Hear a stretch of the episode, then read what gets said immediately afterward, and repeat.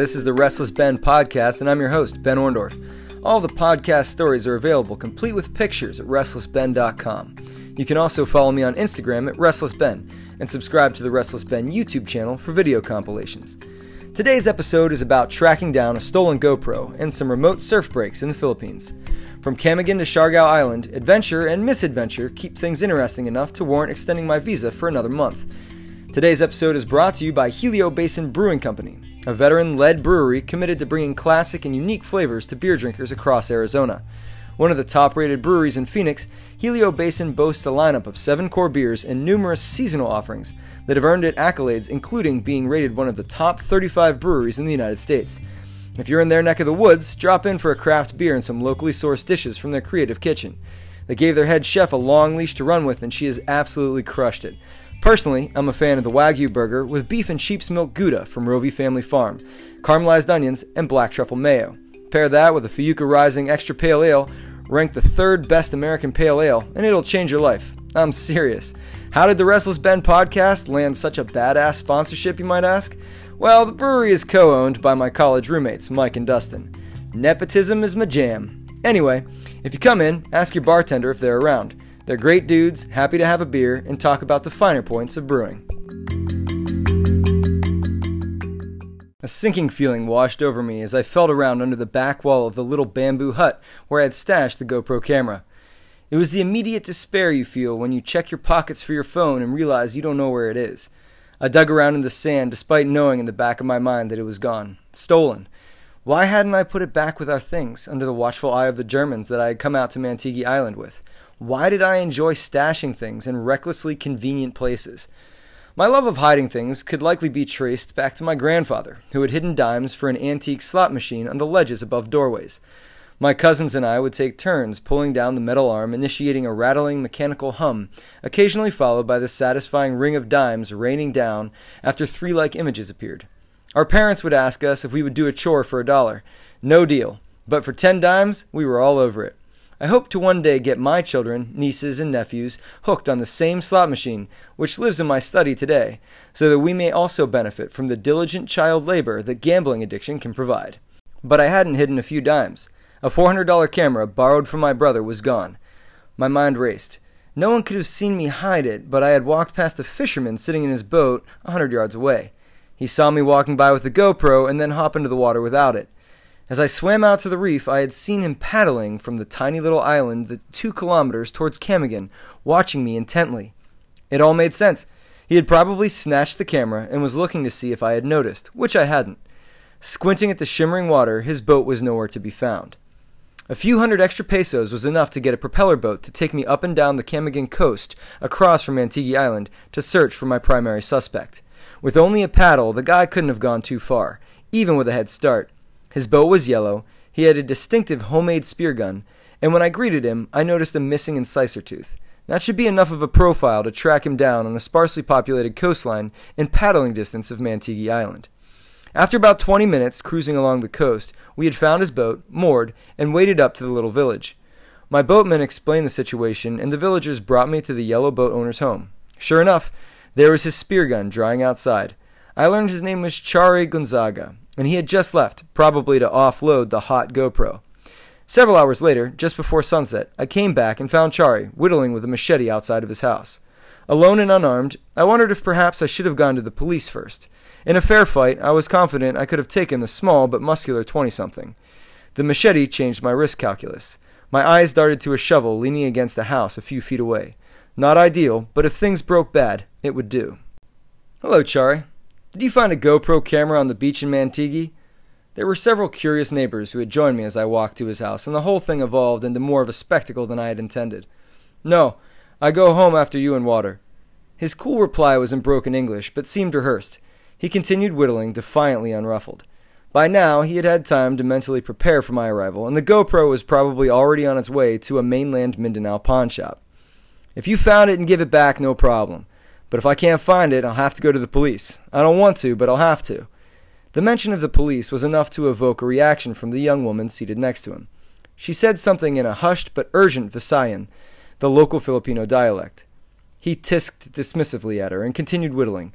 This guy's guilty as sin, but I can't pin it to him, and he knows it. As promised, I submitted a police report with all the information I had and chalked it up as a lost cause.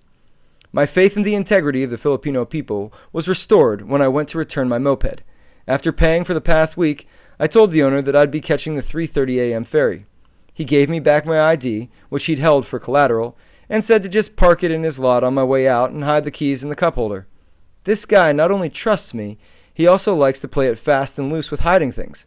I decided to keep my recent misadventure with stashing stuff to myself and shook his hand. Then I stole his moped, sold it, and got the hell out of there.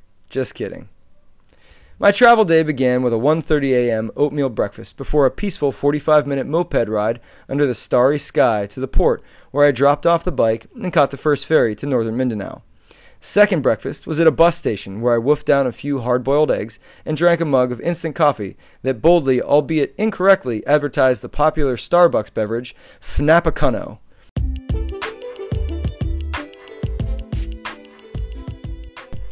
We'll be right back after this. My attempts to recoup some lost sleep were ironically foiled by a remnant of U.S. colonialism American country music. The bus driver on the way to Surigao didn't seem to think that 5 a.m. was too early to blast a full length Kenny Rogers concert over the audio system, complemented by no less than five TV screens strategically placed for optimized viewing. Even with earplugs in, I started to sing along in my head Know when to hold 'em, know when to fold 'em. Know when to disable the bus's audio system, know when to run. The 3:30 p.m. ferry from Surigao to the surfer island of Siargao arrived just as the sun was listing down towards the horizon. Feeling groggy but glad to have the journey almost behind me, I rented a scooter and made tracks for the backpacker haven of General Luna. Villa Solaria, a hostel with a distinctly surfer vibe and AC cooled dorm rooms, was home for the following week. Days were spent with new friends checking out the various surf breaks, swimming holes, and little islands nearby.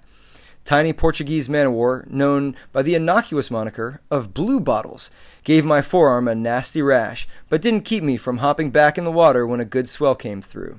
Eager to do some spearfishing and take on a little project, I picked up supplies from the hardware store and stopped by a street mechanic shop to borrow the tools to fashion a pole spear. The good natured mechanics let me use an angle grinder, hammer, and drill press to put it together. When I asked what I owed, the shop owner flashed me an amused smile and told me to bring him my first fish. We had a good laugh, and I agreed to do my best to find Nemo. Don't worry, I didn't shoot a clownfish. I'm not a monster. Evenings were either spent going to bed delightfully early or grabbing drinks with friends at one of the many watering holes. Having returned to a Western backpacker hub that offered ample activities and social interaction, I decided to cool my heels for a while longer. The 30 day tourist visa just wasn't going to cut it. There was still so much of the Philippines to see, and I had no interest in moving for the time being. So I plopped down the $60 to extend my visa another 30 days and meandered up the coast to the sleepy one horse surf town of Pacifico. Along the way, I hucked a backflip off a rope swing, explored some water filled caves, and visited some turquoise tidal pools. In contrast to the bustle of General Luna, Pacifico was a few hostels and local restaurants near some surf breaks. There wasn't even a bar to speak of. I quickly fell into a group comprised of French, German, and Swedish surfers. The Filipinos were happy to show us the secret surf spots, cook meals with us, and host us at their shady riverfront home looking out over the mangroves. It was the perfect mix of social and cultural interaction. I'm still going to do some more of the Philippines as soon as I get restless, but for now, life is too good to change a thing. When the time comes to depart the Philippines, I'll continue a little tradition I've started to give myself some good karma before arriving at my next destination. Once I've booked my flights, I go to www.kiva.org. That's K I V A.org and provide an interest free microloan to an entrepreneur in the country I'm visiting. The website allows users to load up money to an account, which can then be lent to someone, which users can find by searching country and project category. It's satisfying to see pictures of the recipients, read about their projects, and then contribute in increments of as little as $25. The loans are paid back over a time period that the recipients can manage. If they default, it was a donation. If not, the money will slowly trickle back into the Kiva account, which users can loan again to someone else.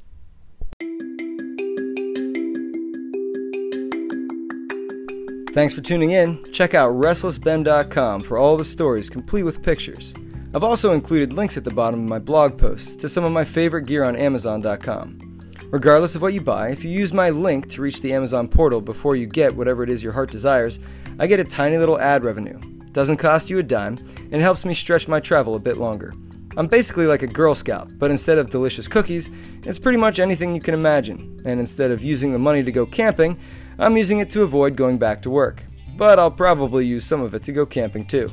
I'm Ben Orndorff, and I'll be back next week with a new episode of Restless Ben.